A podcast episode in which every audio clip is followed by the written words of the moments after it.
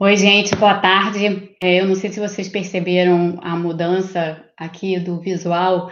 É, não tem muita mudança no visual, não é a mesma janela aqui atrás, mas eu tô com umas luzes novas para melhorar um pouquinho, então é, tem uma mudança de luz, assim, comparado aos, aos vídeos anteriores. Esse é o máximo de high-tech que vai ter nesse canal. Só, só luz, porque luz é importante. É, tem vários assuntos para falar aqui hoje, e vai ser meio tipo sexta-feira, assim, um certo tour de force. É, eu vou tentar, como sempre, ser o menos árida possível, mas tem pelo menos três assuntos a tratar. Tem um assunto que é relativo a como estão as curvas de juros no Brasil.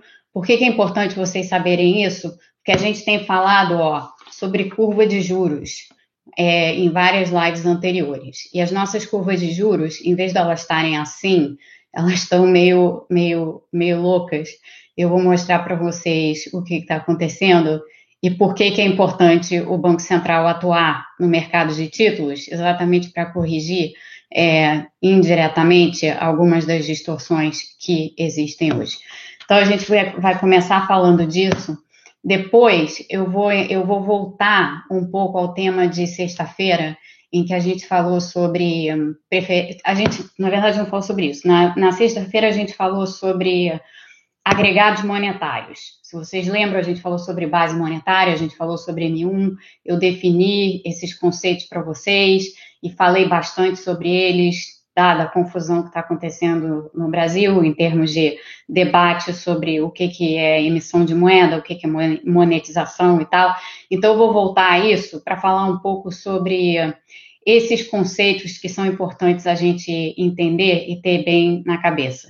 E depois o terceiro assunto de hoje vai ser dolarização, porque esse é outro, outra mega confusão que está começando a aparecer no Brasil em particular, uma, uma confusão do tipo, ai, será que o Brasil vai dolarizar? É, e não é bem assim. Então, esse, esse, é o terceiro tema de hoje. Aí, depois, sobrando tempo, eu passo sempre, como sempre, para as perguntas de vocês. Então, para quem está chegando aqui, boa tarde. É, três assuntos hoje. Um assunto, curva, primeiro assunto curva de juros, segundo assunto é, agregados monetários e preferência por liquidez. Eu vou explicar o que, que é isso. É, e terceiro assunto, dolarização. É, então, começando pelo primeiro assunto, tá? Quando é, as curvas de as curvas de juros, elas tendem, nem sempre elas mudam e tal ao longo do tempo, elas variam de um dia para o outro e tal. Mas lembra que eu já disse a vocês que o que é uma curva de juros? A curva de juros é a curva que relaciona os juros em determinados papéis com o prazo desses papéis. Então, esse eixo daqui é o prazo, esse eixo daqui são as taxas de juros, e geralmente, geralmente, embora eu acabe de ter falado que curvas de juros podem ter é, caras diversas, mas em momentos, assim, digamos, mais normais, as curvas de juros, elas tendem a, a, a ter essa característica aqui, elas assintotam lá na frente, quando você vai chegando aos prazos mais longos de, de, de, de as maturidades mais longas dos papéis, elas assintotam num nível mais alto de juros, que inclui lá o risco por você carregar aquele papel até um prazo mais longo do tempo. E o intercepto da curva aqui embaixo, qualquer dessas curvas, essas curvas são só experimentos diferentes, como vocês sabem, é, o intercepto dessas curvas aqui embaixo é a taxa de juros de curto prazo. Então, no caso do Brasil, é a taxa Selic, tá? ou seria a taxa Selic. No caso dos Estados Unidos, é a taxa que, que, que a gente chama de Fed Funds, Tá? É a taxa básica, essencialmente, que o Banco Central anuncia e que o Banco Central é, tem como meta. Bom, isso é como. Então, guardem essa figura na cabeça de vocês, porque isso aqui é como uma curva de juros tipicamente se comporta em momentos normais. Como é que está a curva de juros no Brasil hoje? Isso é exatamente no dia de hoje. No dia de hoje, a curva de juros do Brasil está assim. Essa curva laranja que vocês estão vendo aqui é a curva de fevereiro e essa curva azul é a curva de maio, tá? Isso aqui é a curva do dia 11 de fevereiro, isso aqui é a curva do dia 11 de maio. Eu agradeço a uma pessoa especial que mandou o, o gráfico original para mim, para eu poder pegar o gráfico original e transformá-lo em um desenho, porque aqui só funciona na base do desenho. É, mas o que, que é importante aqui? Duas coisas. Primeiro, que no Brasil, ao contrário daqui dos Estados Unidos, a curva de juros, ela não é tipicamente a curva de juros, como essa daqui, de papéis do governo, de títulos do governo. Ela é a curva do DI, do que a gente chama dos certificados de depósito interbancário. É, anomalias brasileiras, tá? Em última análise, o, tem, obviamente, uma relação entre o, o, a taxa DI e, a, e, as taxas dos títulos do Tesouro. É uma relação indireta, mas as taxas dos títulos do Tesouro influenciam as taxas DI e assim por diante, assim como diversos outros fatores, tá? Que influenciam as duas. É, então, assim, a curva de juros que a gente olha no Brasil tipicamente não é a curva de títulos do governo, ao contrário do que a gente faz aqui nos Estados Unidos, e sim a curva PI, a curva dos depósitos interbancários. Já falei para vocês do mercado interbancário, é, voltem lá em lives anteriores, mas essencialmente o mercado interbancário é o mercado de reservas bancárias, é onde os bancos transacionam reservas bancárias, compra e venda é, de reservas ou, dito de outro modo, empréstimos no, no sistema interbancário quando é, você tem sobras ou faltas de caixa e tal. Mercado de reservas interbancárias no mercado da ponta é um mercado de mais curto prazo, mas esses contratos de certificado de depósito interbancário no Brasil, eles têm maturidades muito mais longas do que tipicamente você vê em outros países. Então, isso é uma característica brasileira que tem a ver com os nossos anos de inflação e, e outras coisas mais. Dito isso, o importante é o seguinte: observem como estava, que nesse eixo aqui tem as taxas de juros, tá? Ela, essas taxas de juros elas são reais. Como eu disse, eu copiei esse gráfico de um, uma, de um gráfico em Excel é, para o papel. Essa pessoa bastante especial, muito amiga, mandou para mim e aí eu fiz isso daqui. Então, aqui estão as taxas de fato. E aqui estão, aqui tem três datas. Tem o, o, os contratos que vencem em 21, é, em 2021, em 2025 e em 2031. Tá? Então a gente tem aqui as taxas de juros um ano à frente, as taxas de juros cinco anos à frente e as taxas de juros 11 anos à frente ou 10 anos à frente, se a gente comparar com as taxas do ano que vem. Reparem que interessante. Em fevereiro, antes da confusão começar, no Brasil pelo menos, a confusão já estava instalada no resto do mundo, mas antes da crise chegar no Brasil, a curva, essa curva de juros aqui, ela estava, a laranja, olhem para a curva laranja, ela estava muito parecida com essas curvas daqui. Então, ela estava com o intercepto lá ao redor da, da, de, de 4%, um pouco abaixo de 4%, ou seja, muito perto da taxa Selic, então a taxa de curtíssimo prazo perto da taxa Selic, e à medida em que você, bom, 2021 você já estava falando lá em 4%, 4%, quando você chegava lá em 2031 você já estava falando de próximo de 7% tá? É o, gráfico tá meio tortinho, mas é isso que ele, mas é isso que ele mostra. Então, essa curva laranja muito parecida com essas curvas tradicionais aqui, ou seja, a curva de juros no Brasil estava com uma cara de tempos de normalidade. O que, que aconteceu com a curva de juros agora? Como é que está a curva de juros hoje? A curva de juros hoje está assim, ó. Essa curva azul aqui, ela parece um S, é essa curva daqui. O que, que aconteceu? Para os contratos mais curtos, principalmente se a gente chega aqui para o contrato um ano à frente, o contrato de 2021, a taxa de juros desse contrato hoje está em 2,5%. 2,5%, um ano à frente, é menor do que a taxa Selic hoje. A taxa Selic hoje está em 3%. O que, que isso significa? Isso significa que o que o mercado está embutindo nesses juros aqui é uma piora do cenário. Então, tem uma piora do cenário contratada um ano à frente, de forma que os contratos um ano à frente estão sendo negociados a taxa, um ano à frente, estão sendo negociados a taxas inferiores à taxa Selic, que está em 3. Ou seja, o Banco Central vai cair mais os juros. Isso daí a gente já não tem muita dúvida, mas vai cair mais e provavelmente vai cair, inclusive, mais do que está embutido nesse contrato um ano à frente. Agora, reparem só, na medida em que você se aproxima do ponto de cinco anos, essa curva faz uma inflexão e ela vira uma, uma curva em S, e cruza essa curva laranja aqui numa taxa de 6% em 2025, e daí por diante ela alcança lá ao redor de uns, de uns 8,5% quase por cento, quando, quando você chega no contrato de 2031. Essa curva em S, ela tá esquisita. Ela tá esquisita porque justamente nos, no, no prazo mais longo, o, o mercado só está sabendo se nortear essencialmente por três variáveis. A primeira delas é o câmbio e o que pode acontecer com o câmbio. Então, isso, isso afeta o prêmio de risco dessa curva. A segunda coisa, e portanto joga essas taxas mais, mais futuras mais para cima. A segunda coisa são, é, é, a própria estrutura a termo, então o fato de você ter é o prêmio a termo, o fato de você ter maturidades mais longas e você comprar hoje um papel mais longo embute muito risco, então isso aumenta também o prêmio de risco, que faz com que essas taxas mais longas sejam maiores.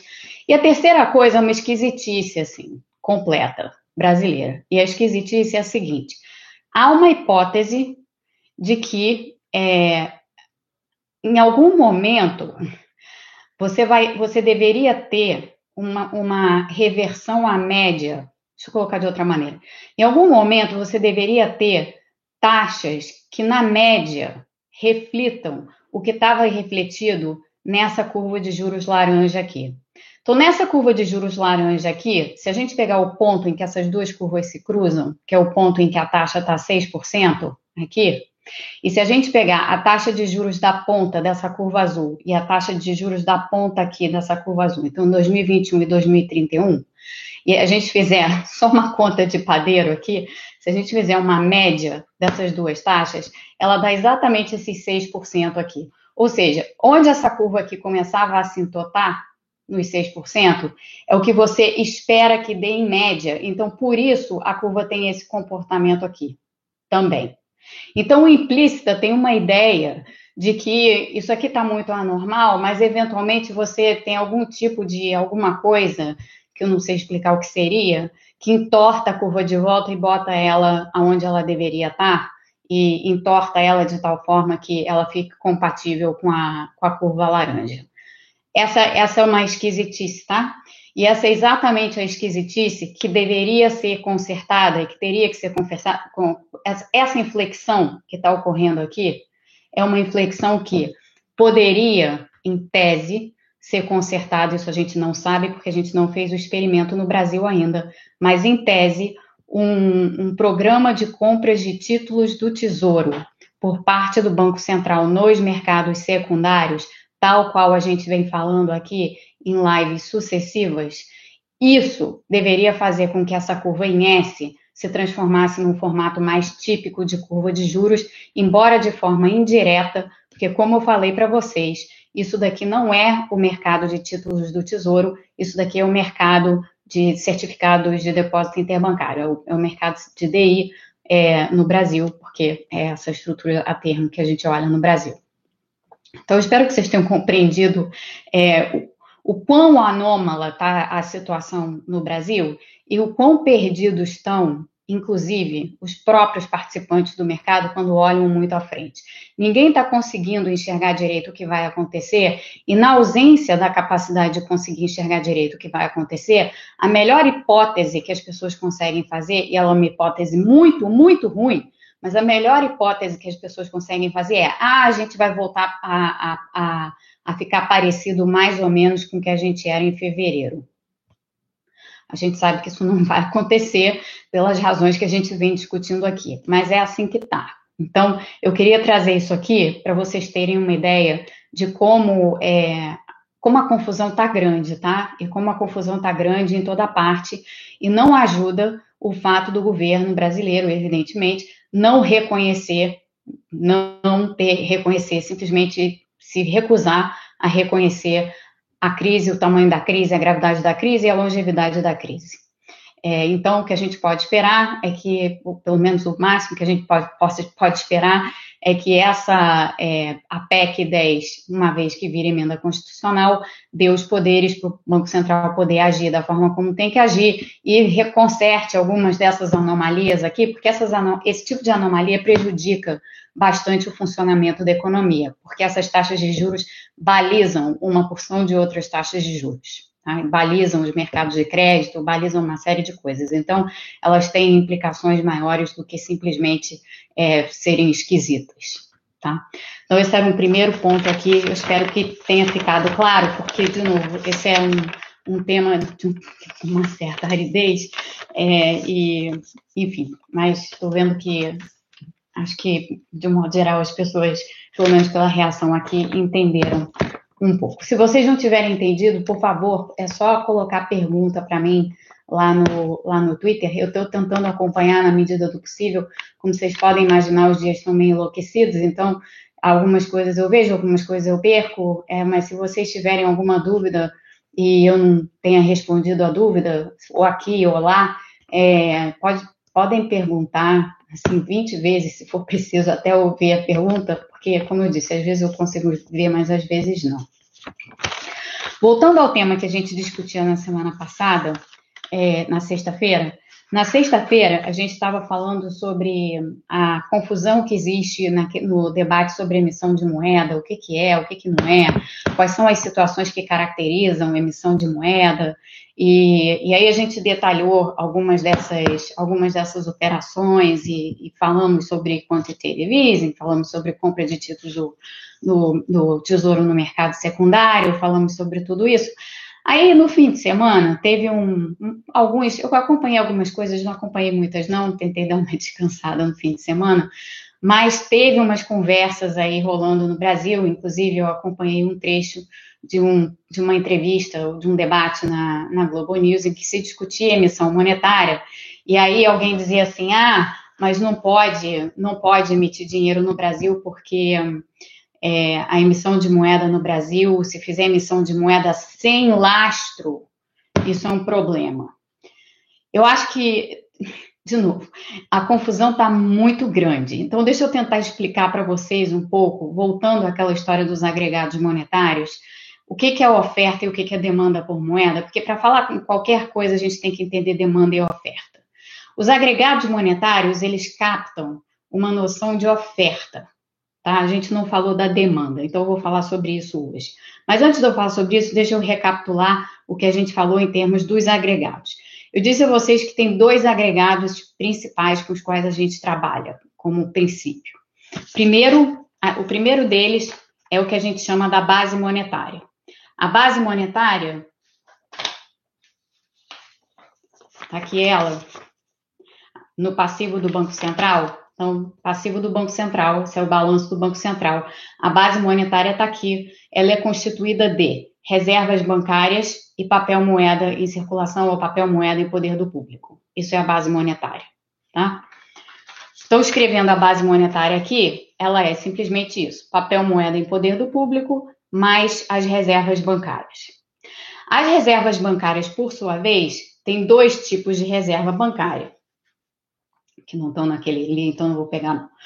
Tem dois tipos de reserva bancária. Você tem as reservas compulsórias, que são aquelas que o Banco Central exige que os bancos mantenham depositadas no Banco Central. Então, o que, que é isso? Isso é uma parcela, é complicado, mas só para definir de uma forma bem simples, é uma parcela dos depósitos que os bancos têm que deixar no Banco Central é, como reserva compulsória. Isso é uma exigência regulatória, os bancos não escolhem, o Banco Central manda, os, ban os bancos fazem. Então, a primeira parte, de, então, as reservas bancárias são constituídas dessas reservas compulsórias e do que a gente chama de reservas livres. Já falei isso para vocês aqui antes também. Isso aqui é todo, tudo que os bancos optam por ter depositado no Banco Central em excesso às reservas compulsórias. Então, é o mesmo depósito. Assim, se o Banco X tem um depósito qualquer no Banco Central, um pedaço, e, e se esse depósito está acima do limite das reservas compulsórias, um pedaço desse depósito são as reservas compulsórias e a sobra, o excedente, são as reservas livres. Essas reservas livres, os bancos podem mexer em, a qualquer momento, são livres, por isso são chamadas de livres. os bancos optam ou não por depositar isso no Banco Central, sabendo que essas reservas não têm remuneração. Tá? Então, são depósitos não remunerados no Banco Central. Esse dinheiro fica lá. Se o banco quiser botar um excedente no Banco Central, é uma opção, ele pode fazer isso, mas ele não vai ser é, remunerado por isso. O outro conceito que a gente falou foi esse conceito aqui, do M1. E o M1 é a base monetária, isso é por construção por definição. É a base monetária mais os depósitos à vista, que estão aqui com a letra D tá? Então, o M1, como eu expliquei para vocês na sexta-feira, não vou fazer essa explicação toda de novo, não, mas vou só dizer aqui para quem quiser voltar lá para entender. O, o, que a gente realmente entende por oferta de moeda, então, é, é o que está fora do. Não é só o que está no Banco Central, é o que está no Banco Central e o que está fora do Banco Central. Base monetária está, está meio que toda ela no balanço do Banco Central, ainda que uma parte seja papel moeda em poder do público, então uma parte moeda que está circulando na economia. É, mas a gente, ao olhar o sistema Banco Central bancos, a relação entre bancos e, bancos e, e Banco Central e os bancos, há mecanismos, e eu vou explicar isso depois numa outra live aqui, mais sobre teoria monetária, é, há mecanismos que fazem com que os bancos indiretamente sejam capazes de criar moeda também.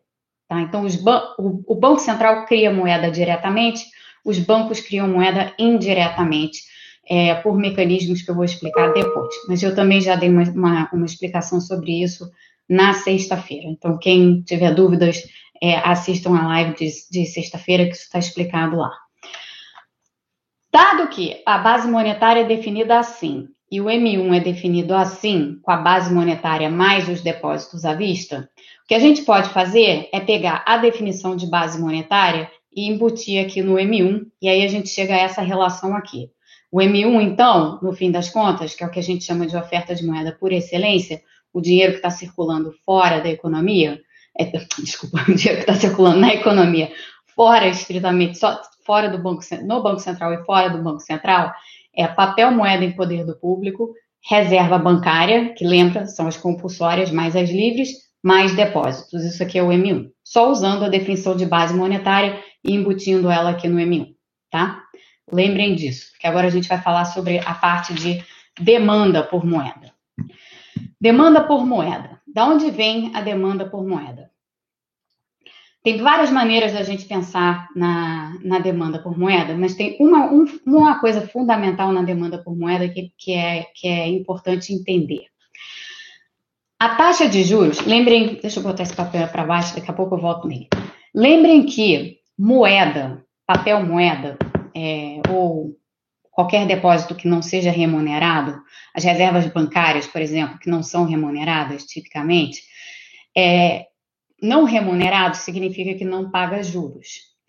Então, se você está decidindo, se você é um banco e você quiser optar entre ter mais reservas livres que não são remuneradas, ou, em vez disso, pegar esse dinheiro e investir num.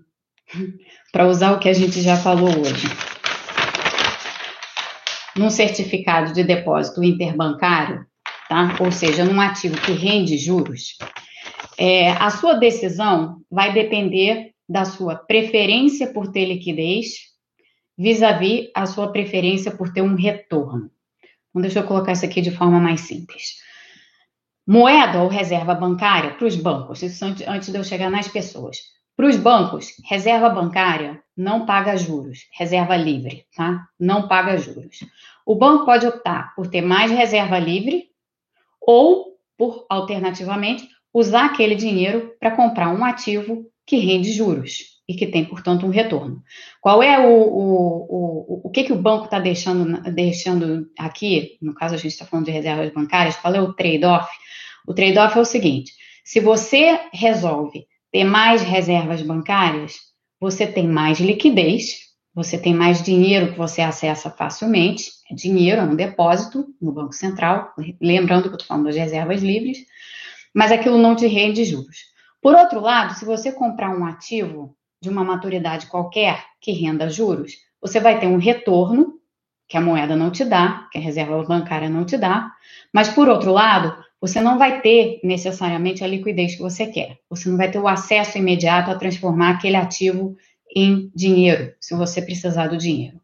Então, o que sempre acontece aqui nessas situações, quando você está julgando, se você é um banco, você está pensando quanto você vai deixar em reservas, quanto você vai ficar em tesourar, é, quanto você vai deixar lá no Banco Central em reservas livres, por exemplo, ou quanto você vai entesourar você mesmo dentro do seu balanço, e quanto você vai alocar em ativos que rendem juros, o que você está fazendo, na realidade, é uma escolha entre ter um ativo que rende juros e ter um ativo que não rende juros. Reserva bancária não rende juros, título, é, contrato de, de, depósito interbancário rende juros. Então, você está fazendo essa, você está fazendo, no fundo, você, o que você está fazendo banco é essa conta aí para analisar o custo-benefício de ter um, ter outro, ou ter uma mistura dos dois.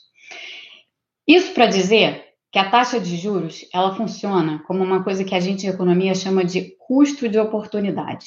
O que é um custo de oportunidade? Se você resolver ter mais reserva bancária e menos títulos que rendem juros, você está deixando uma oportunidade na mesa, que é a oportunidade de ganhar juros. Então, os juros são um custo, são um custo de uma oportunidade perdida.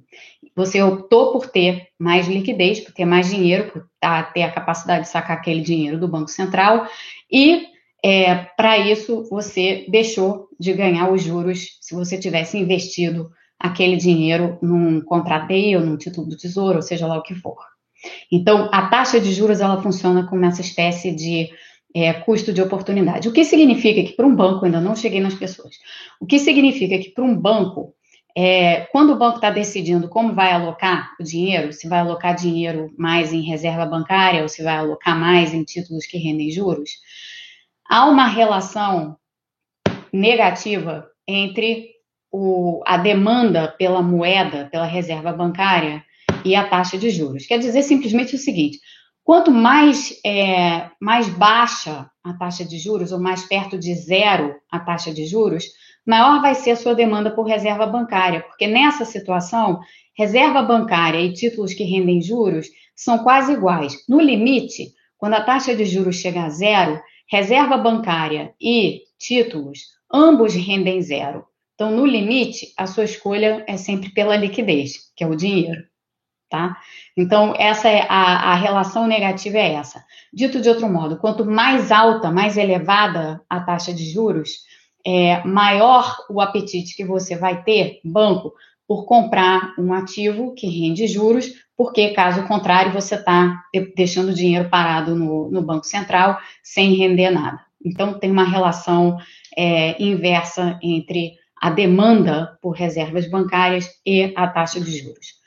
Com pessoas, numa situação normal, você pode até argumentar, tem que ser pessoas que têm acesso à conta, à conta bancária e acesso à poupança você pode argumentar que o mesmo tipo de coisa acontece. Porque aí, no caso, qual é a escolha da pessoa? A escolha da pessoa é entre ter um depósito a prazo ou ter uma conta de poupança, só para simplificar, ou ter dinheiro no bolso.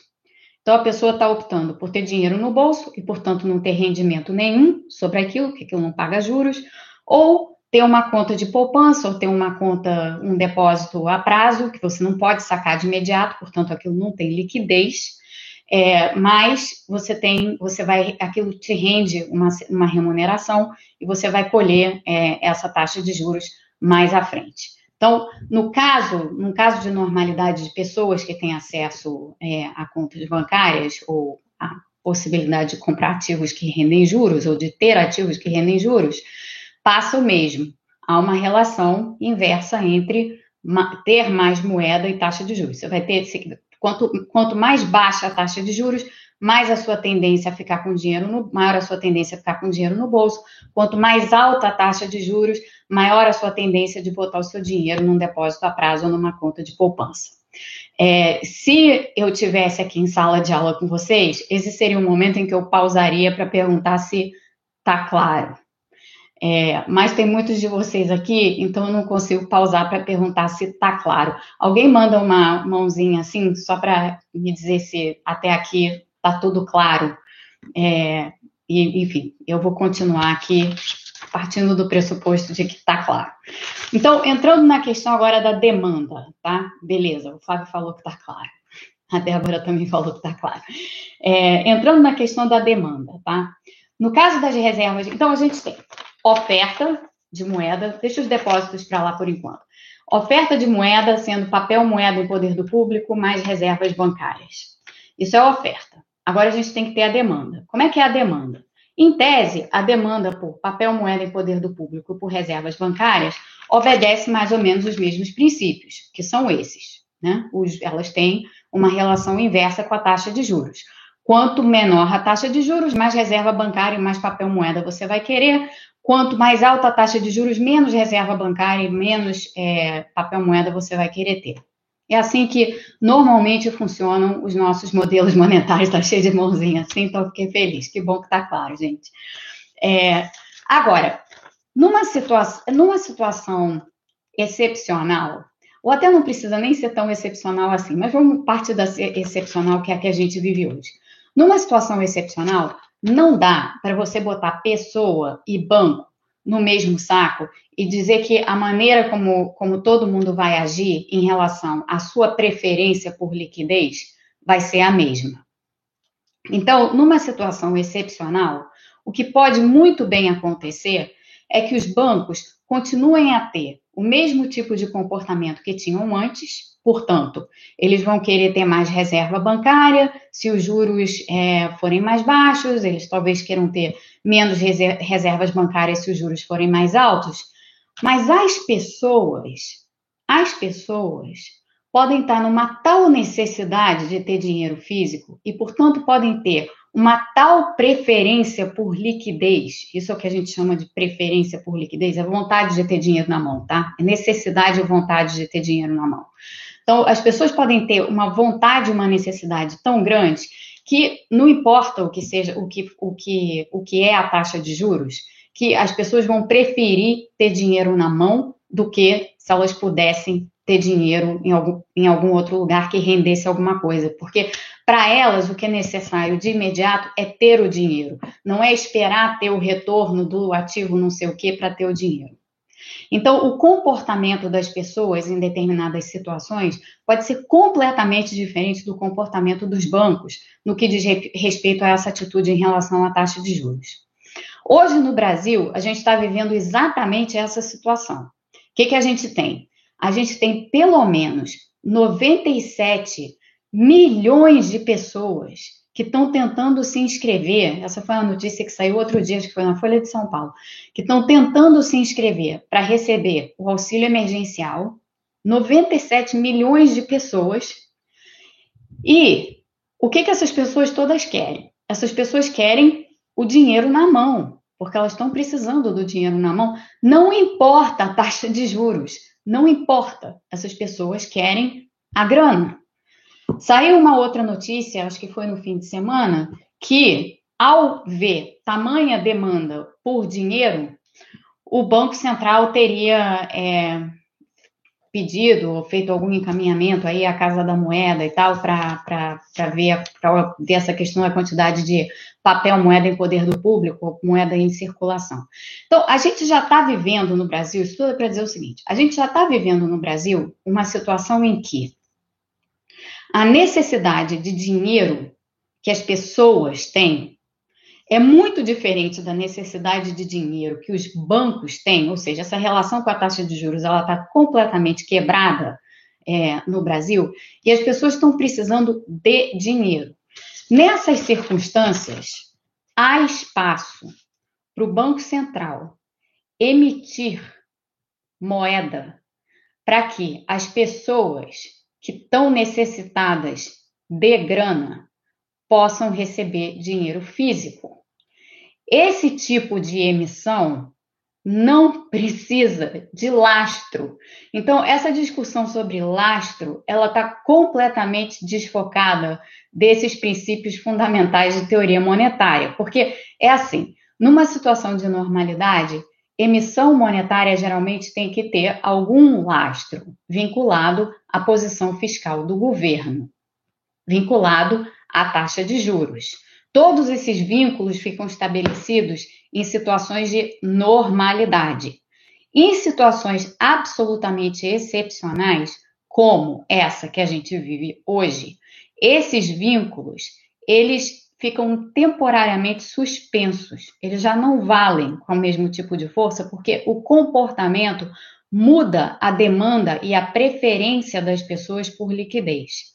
Nessas circunstâncias, o Banco Central tem sim capacidade de emitir moeda para atender a essa preferência extrema por liquidez sem esse papo de lastro, porque esses vínculos se quebram. Como eu dizia, não há vínculo entre moeda e juros nessa situação extrema. Eu não vou nem entrar na questão que vocês já devem ter ouvido por aí, é, gente falando, gente, o ministro Paulo Guedes, é, e algumas outras pessoas falando em armadilha de liquidez. Eu vou, eu vou até escrever sobre isso para o meu artigo do Estadão, mas eu não vou nem entrar nesse assunto, porque isso daí configura uma, uma situação teórica. O que eu estou falando para vocês é uma situação na prática. Na prática, o que está acontecendo no Brasil hoje é as pessoas têm uma preferência extrema por liquidez, portanto, há espaço. Portanto, o que acontece é o seguinte: a demanda delas por moeda está muito acima do, da oferta de papel moeda em poder do público, ou seja, da moeda em circulação na economia. E cabe ao Banco Central é, equilibrar essa demanda. Como que ele equilibra essa demanda? Emitindo moeda. Pura e simples. Não tem esse papo de lastro.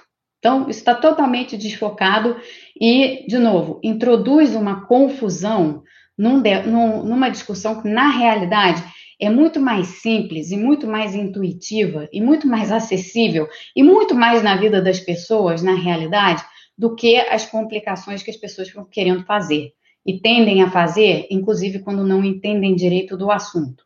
Então, nesse debate que eu assisti na televisão, tinha uma confusão enorme ali e tinha, e tinha essa, esse papo de não, emissão monetária só com lastro. Não, Emissão monetária com preferência extrema pela liquidez. Você tem que diferenciar os cenários e tem que saber do que você está falando. Tem que saber o que é um agregado monetário, o que é uma oferta de moeda, o que é demanda por moeda, como é que os bancos se comportam, como é que as pessoas se, se comportam, como que esses comportamentos divergem em situações excepcionais e diante dessas situações excepcionais, como então é a resposta do Banco Central? Você não parte de pressupostos que não estão colocados para chegar a uma conclusão. Não, é o contrário. Você parte da observação da realidade para chegar a uma recomendação. Então, não é o pressuposto que manda, o que manda é o que está acontecendo no momento. E no momento, o que está acontecendo é, de fato, essa preferência extrema por liquidez por parte das pessoas.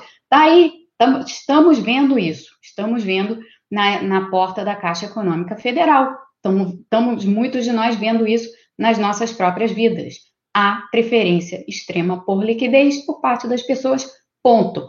Pessoas não são igual a bancos nesse comportamento, nesse momento. Então, eu espero que isso tenha ficado claro aqui para vocês, porque vocês vão ouvir muito disso ainda, tá? Dessas histórias de emissão, lastro, sem lastro, não pode, isso não pode, aquilo não pode, e, e essa confusão danada que está no Brasil em relação a conceitos é, ela, ela, ela dificulta muito nesse momento, porque ela confunde a cabeça das pessoas em vez de deixar a, as coisas mais claras.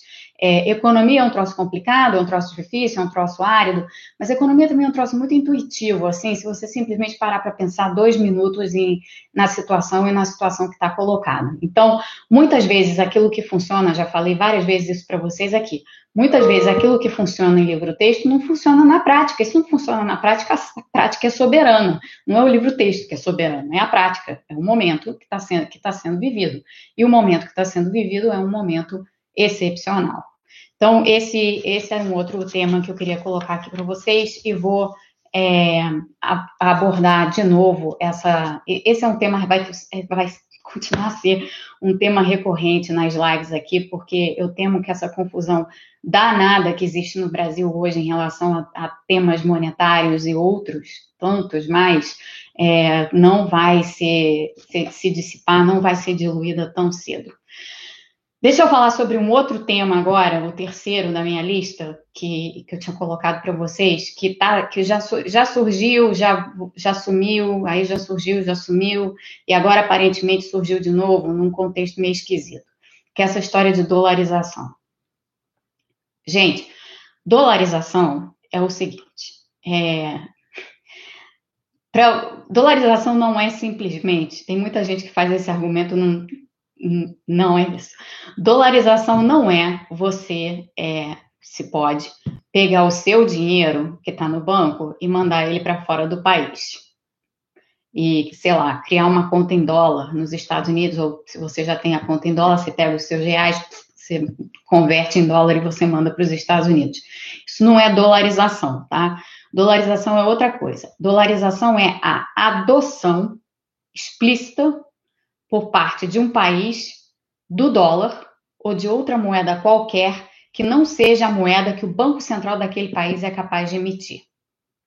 Então, por exemplo, na zona do euro, os países que pertencem à zona do euro não têm capacidade de emissão própria da própria moeda. Por quê? Porque eles usam o euro. Eles não usam mais os francos na França, os Deutschmarks na Alemanha, e assim as pesetas na Espanha e assim por diante. Não, todos os países agora usam o euro, o que significa que tem um banco central, que é o Banco Central Europeu, responsável por emitir e fazer política monetária em nome de todos. E o que, o que acontece com esses países é que, ao adotarem o euro, eles abriram mão da sua capacidade de fazer política monetária e política cambial.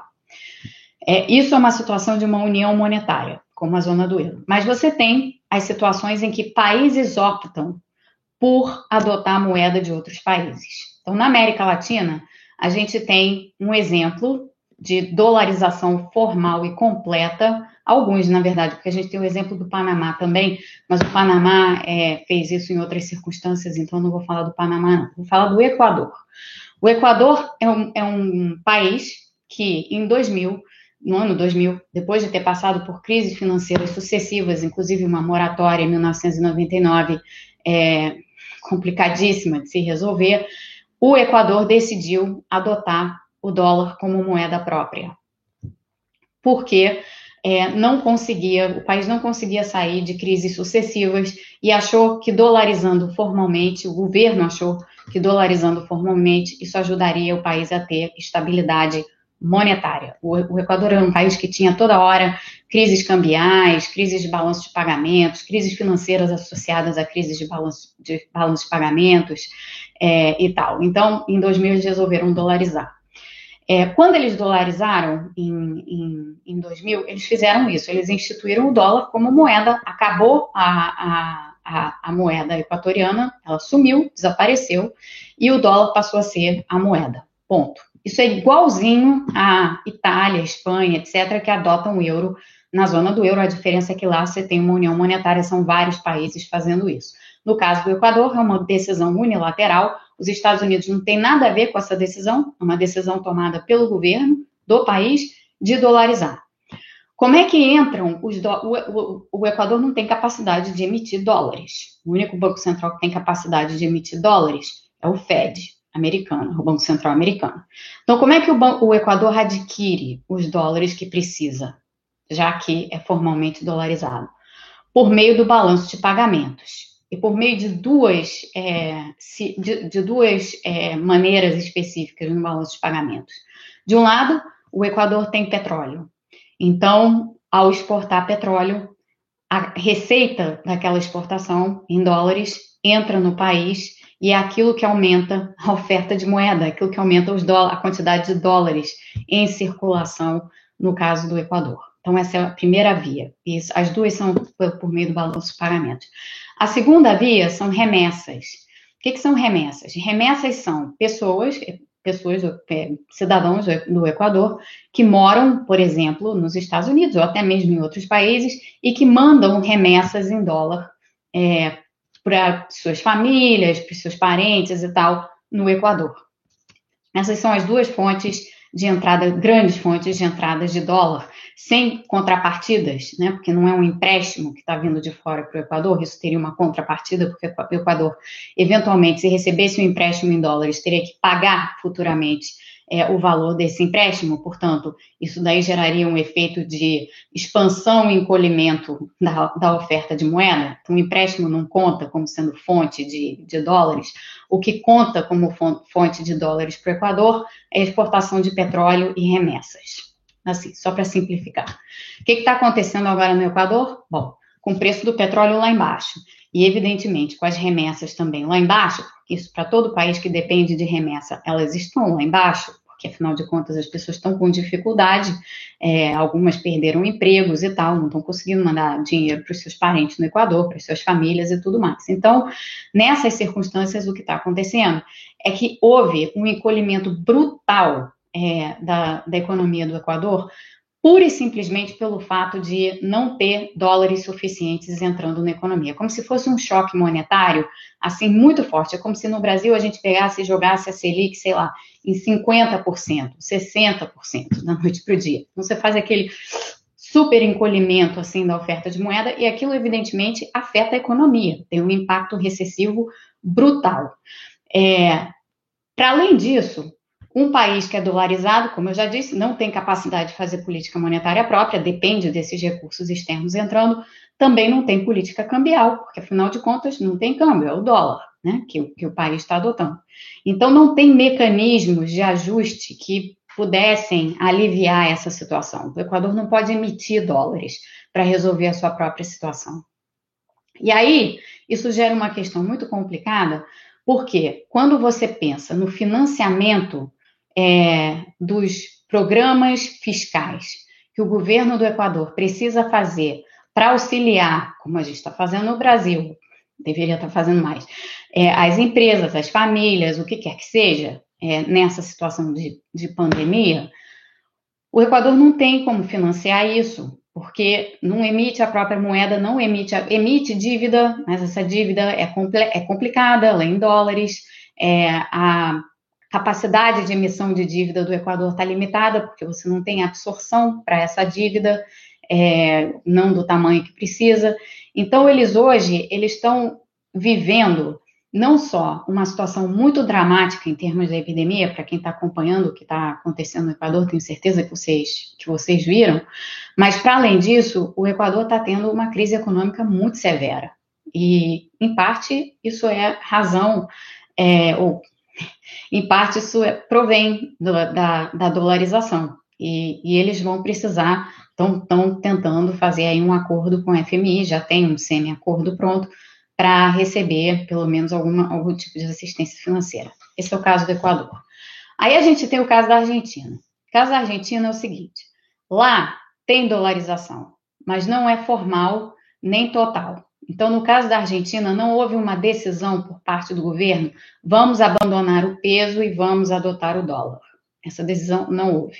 O que houve na Argentina foi o seguinte: nos anos 80, nos anos 70, nos anos 80, quando a Argentina vivia hiperinflações, como nós vivemos também, mais ou menos na mesma época, é, o governo argentino permitiu, depois eu vou falar de novo sobre funções da moeda para explicar como é que isso acontece, mas para que as pessoas tivessem alguma defesa contra a corrosão que causada pela hiperinflação, corrosão de, de, de poupança, enfim, de depósitos, de reservas, né, que elas, que elas tinham, o governo permitiu que, que as pessoas pudessem, permitiu que as pessoas tivessem depósitos, contas de poupança, ou fosse lá o que, qualquer coisa, em dólares. Então, a Argentina, desde lá, funciona num sistema que a gente chama de bimonetário. Na verdade, tem duas moedas lá. Tem uma moeda que o Banco Central emite, que é o peso argentino, e muitas coisas são feitas em peso argentino, e tem o dólar. De um modo geral, como a Argentina é um país que vive em crise, de tempos em tempos a Argentina tem crise, as pessoas não guardam as suas poupanças, as que podem, não guardam sua poupança em pesos. As pessoas guardam sua poupança em dólares, para proteger o valor das suas poupanças e conduzem algumas transações em peso e algumas outras transações são feitas em dólar. Então, a economia opera nesse sistema bimonetário. Outros países da América Latina operam assim também. Isso também é assim no Uruguai, por exemplo. É, em alguma medida, isso também é assim na Bolívia, em uma medida muito menor, isso também é verdade no Peru, embora é, o Peru tem, tem uma história de sucesso aí, porque já foi muito mais parcialmente dolarizado do que é hoje. Mas o ponto é o seguinte: de novo, a opção pela dolarização parcial argentina foi feita pelo governo.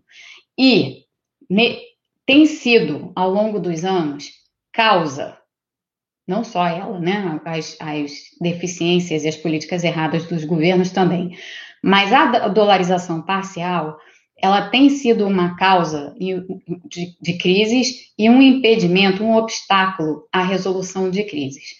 Então, no caso da Argentina hoje, embora a Argentina não tenha as mesmas limitações que tem o Equador de financiar gastos excepcionais no momento da crise, ela tem uma limitação que o Brasil não tem, porque o Brasil, ao não ser dolarizado, ao ter tudo na sua própria moeda, tem as, todas essas vias de emissão monetária que, pode, que podem ser utilizadas que a Argentina não tem. A Argentina, aliás, está prestes a declarar uma moratória é, se não conseguir renegociar a dívida com os credores nas próximas semanas, porque a dívida da Argentina está toda em dólares. Então, isso configura, de novo, uma situação grave. Então, assim, no Brasil, não tem como nenhum tipo de dolarização acontecer, a não ser que o governo brasileiro escolhesse fazer isso, tá? É, é uma decisão do governo, é, não é uma decisão executiva, tampouco, é uma decisão, não, então não depende do Bolsonaro. Bolsonaro não pode acordar amanhã de manhã e falar assim, ah, vou dolarizar o Brasil. Não, não é assim. É, o processo de dolarização é um processo complicado. Se a gente for olhar, por exemplo, o que aconteceu no Equador, é, a decisão do executivo teve que vir acompanhada de um voto no Congresso e depois teve que haver toda um, uma, uma reformulação constitucional no Equador e, além disso, uma reformulação institucional. Então, você não dolariza formalmente uma economia da noite para o dia de jeito nenhum e o governo, o Bolsonaro sozinho, não é capaz de fazer isso, porque precisa do crivo do Congresso. É, o, no caso da Argentina, você até ou seja, no caso da dolarização parcial, você até pode fazer isso por meio do executivo pura e simplesmente, né? simplesmente permitir que as pessoas tenham depósitos em dólar. Agora, por que cargas d'água você faria isso? Se tem o país vizinho sentado ali do lado, mostrando exatamente todas as limitações e todos os problemas de se fazer isso. Não há necessidade de fazer é, nenhuma. E isso tampouco vai acontecer sem que o governo queira. Não ocorre dolarização se for legalmente, se forem legalmente impedidas transações em dólares dentro do país ou e ou a capacidade de deter depósitos em dólar no país.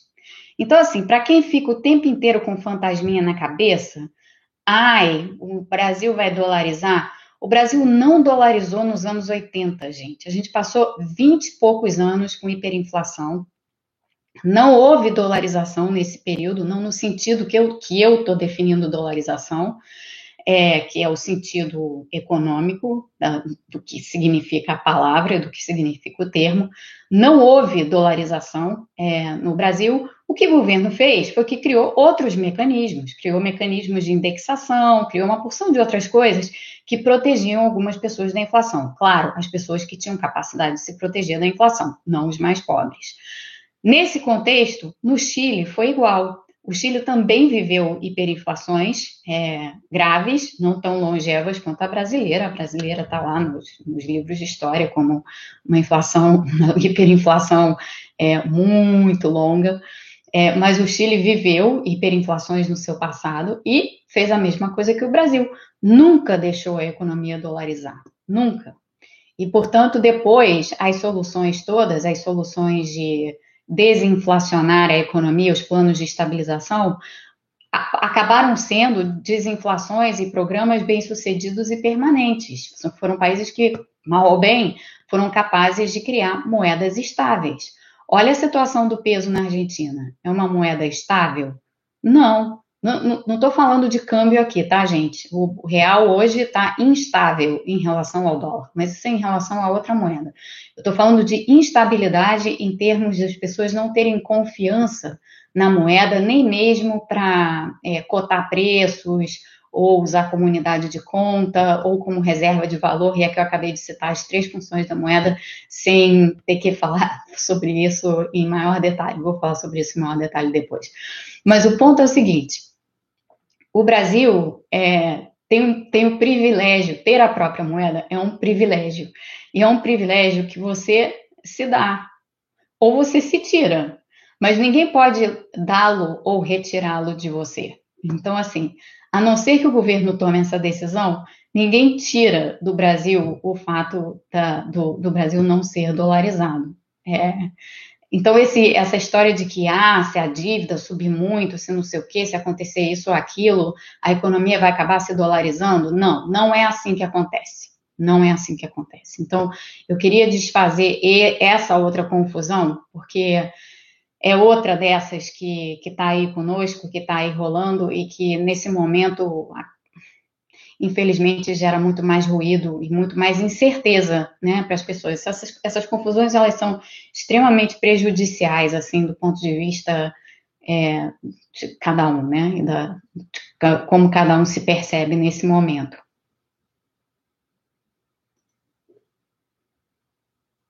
Tem uma pergunta aqui: quais serão as consequências para a Argentina com uma nova moratória decretada? É, uma nova. Bom, se isso acontecer, é óbvio que não configura uma situação boa, né? É, a única coisa que eu vou dizer a esse respeito, a gente tem que observar para ver o que vai acontecer, mas não é a situação de 2001 é uma situação diferente. Eu vivi a crise de 2001 na Argentina, era a época que eu estava trabalhando no FMI, estava na missão da Argentina, depois fui trabalhar na missão do Uruguai.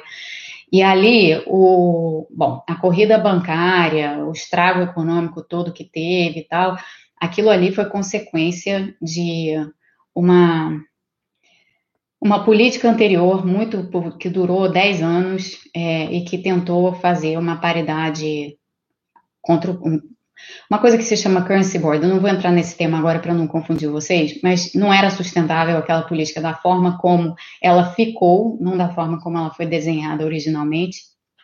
E isso daí, no fim, gerou uma, uma situação de caos total para a Argentina no momento em que é, a, a, moratória foi decretada porque esse currency board, esse regime que, que havia, esse regime cambial que havia, quebrou. Hoje, a situação na Argentina é diferente, porque a Argentina não tinha esse regime, é, tinha, tem muita dívida. Então, é uma situação de, de dívida excessiva. E uma situação em que, ao contrário do passado, os bancos estão um pouco mais bem protegidos do que eles estavam naquela altura. Então, na Argentina, o que aconteceu em 2001 foi que teve quebradeira bancária, uma corrida bancária horrorosa, com contágio para o Uruguai, foi por isso que o Uruguai teve crise, enfim, foi, foi, foi outra situação. No momento agora, essa moratória já é, se ela acontecer como moratória, se não for uma reestruturação de dívida, ela já é amplamente esperada, porque já tem algum tempo que todo mundo sabe que eventualmente a Argentina ia ter que renegociar a dívida. E ela vai acontecer num momento que acaba sendo menos ruim, num certo aspecto, para a Argentina, porque ela tá, vai ser num momento de crise aguda no mundo inteiro. Então, não tem essa história muito, quer dizer, embora todo mundo saiba que essa, essa, esse problema de dívida na Argentina é um problema que já vinha de antes da epidemia, não tem relação direta com a epidemia e tal, é, tem, tem, ela tá, o fato é que ela está acontecendo no meio da epidemia. Então, sim, cria uma situação de caos maior para a Argentina na resolução é, da, da, dos problemas econômicos causados pela epidemia, mas não é, o que eu quero dizer, só, só para res, tentar responder a pergunta, não é a crise de 2001, é, é algo diferente daquilo. Provavelmente de menor intensidade, provavelmente. É, deixa só esse provavelmente aqui. Aníbal, eu sei que você está pedindo para falar sobre teoria monetária moderna, mas não vai caber agora, tem um minuto faltando aqui. Então, eu deixo para falar sobre isso é, eu prometo que eu vou falar sobre isso. Eu sei que eu já estou prometendo isso há algum tempo. Pericles pergunta se tem alguma ligação entre as taxas DI esse gráfico aqui.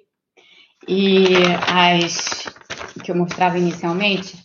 E a injeção de liquidez nos bancos, é, não, não, não, não tem assim tão diretamente, não. O que, o, as taxas DI, essas de longo prazo, o que elas estão refletindo, então aqui, voltando ao gráfico. Nessa, nessa curva azul aqui, essa inflexão aqui que a gente vê, ou essa inflexão aqui, né? Aqui, quando a curva faz o S, essa inflexão aqui, ela vem, tá vindo de outros fatores, ela tá vindo de incerteza mesmo e de dos fatores que eu expliquei antes. Tem um componente de risco cambial, tem um componente de prêmio de risco a termo, tem um componente de esperar que, achar que depois as coisas, as taxas de juros vão ter que estar num determinado patamar. Então, assim, tem, tem outros fatores por trás disso que não tem diretamente a ver com a injeção de liquidez nos bancos. Agora, vocês devem ter visto, né? Quem não viu, eu vou falar aqui. É, já, já vai, Patrick, já vi sua pergunta. É, tem, tem uma. Perdi o fio da meada por causa do Patrick. É, mas o que, eu ia, o que eu ia dizer, eu esqueci. Então, a pergunta do Patrick foi se tem relação entre câmbio e inflação. É, eu falei sobre isso na sexta-feira longamente. E ao falar sobre isso longamente na sexta-feira, o que eu disse aqui, e só vou responder a pergunta muito brevemente, e aconselho o Patrick a dar uma olhada na live de sexta-feira, o que eu disse na sexta foi: de modo geral, existe relação entre câmbio e inflação, sim. Então, de modo geral, uma desvalorização aguda. O câmbio se desvalorizou 30% entre maio e. Desculpa, entre março e maio. É, de, agora, né? Isso é grande. É, isso era para já ter causado um, um, estrago inflacionário considerável. No entanto, o que, que a gente está vendo? A gente está vendo inflação e queda e a gente está vendo deflação. Então, em situações normais, haveria sim uma relação direta entre é, câmbio e inflação. No momento, não há, por causa da insuficiência de demanda e por causa dessa situação extraordinária aí que a gente que a gente está vivendo. O Edson fala assim, poxa, Patrick, mas não tem problema não, depois eu, depois eu recupero o pensamento e, e, e ponho lá no Twitter, acho que não era nada de diferente, não, era só é, uma conclusão de um fio de pensamento, que o fio ficou solto, depois eu, depois eu recupero o fio. É, enfim, gente, eu vou ficar por aqui agora, é, vou me despedir de vocês, amanhã tem mais, às 5 da tarde, como sempre, a gente está aqui de volta, é, vou responder perguntas, porque esses últimos dias foram pesados em termos de assunto, né? Sexta, hoje e tal. Então, se vocês tiverem pergunta, mandem lá pro. Mandem lá pro. Não fala porque o Patrick é vacilão, não, porque, pô, ele não tem culpa. Eu que olhei para a tela na hora que ele fez a pergunta. Então, a culpa é minha. Então, mandem, por favor, a, as perguntas para lá, que eu, que eu tento responder, lá para o Twitter. Amanhã eu volto aqui. Mas antes de tudo isso, deixa eu falar uma outra coisa importante às oito e meia de hoje, eu vou estar numa live da Casa do Saber com o Gabriel Galípolo. Então, eu, para quem quiser assistir, é às oito e meia é, na casa na Casa do Saber, live na Casa do Saber. Tá legal? Então, boa noite, gente. Fiquem todos bem e nos vemos novamente aqui amanhã. Até.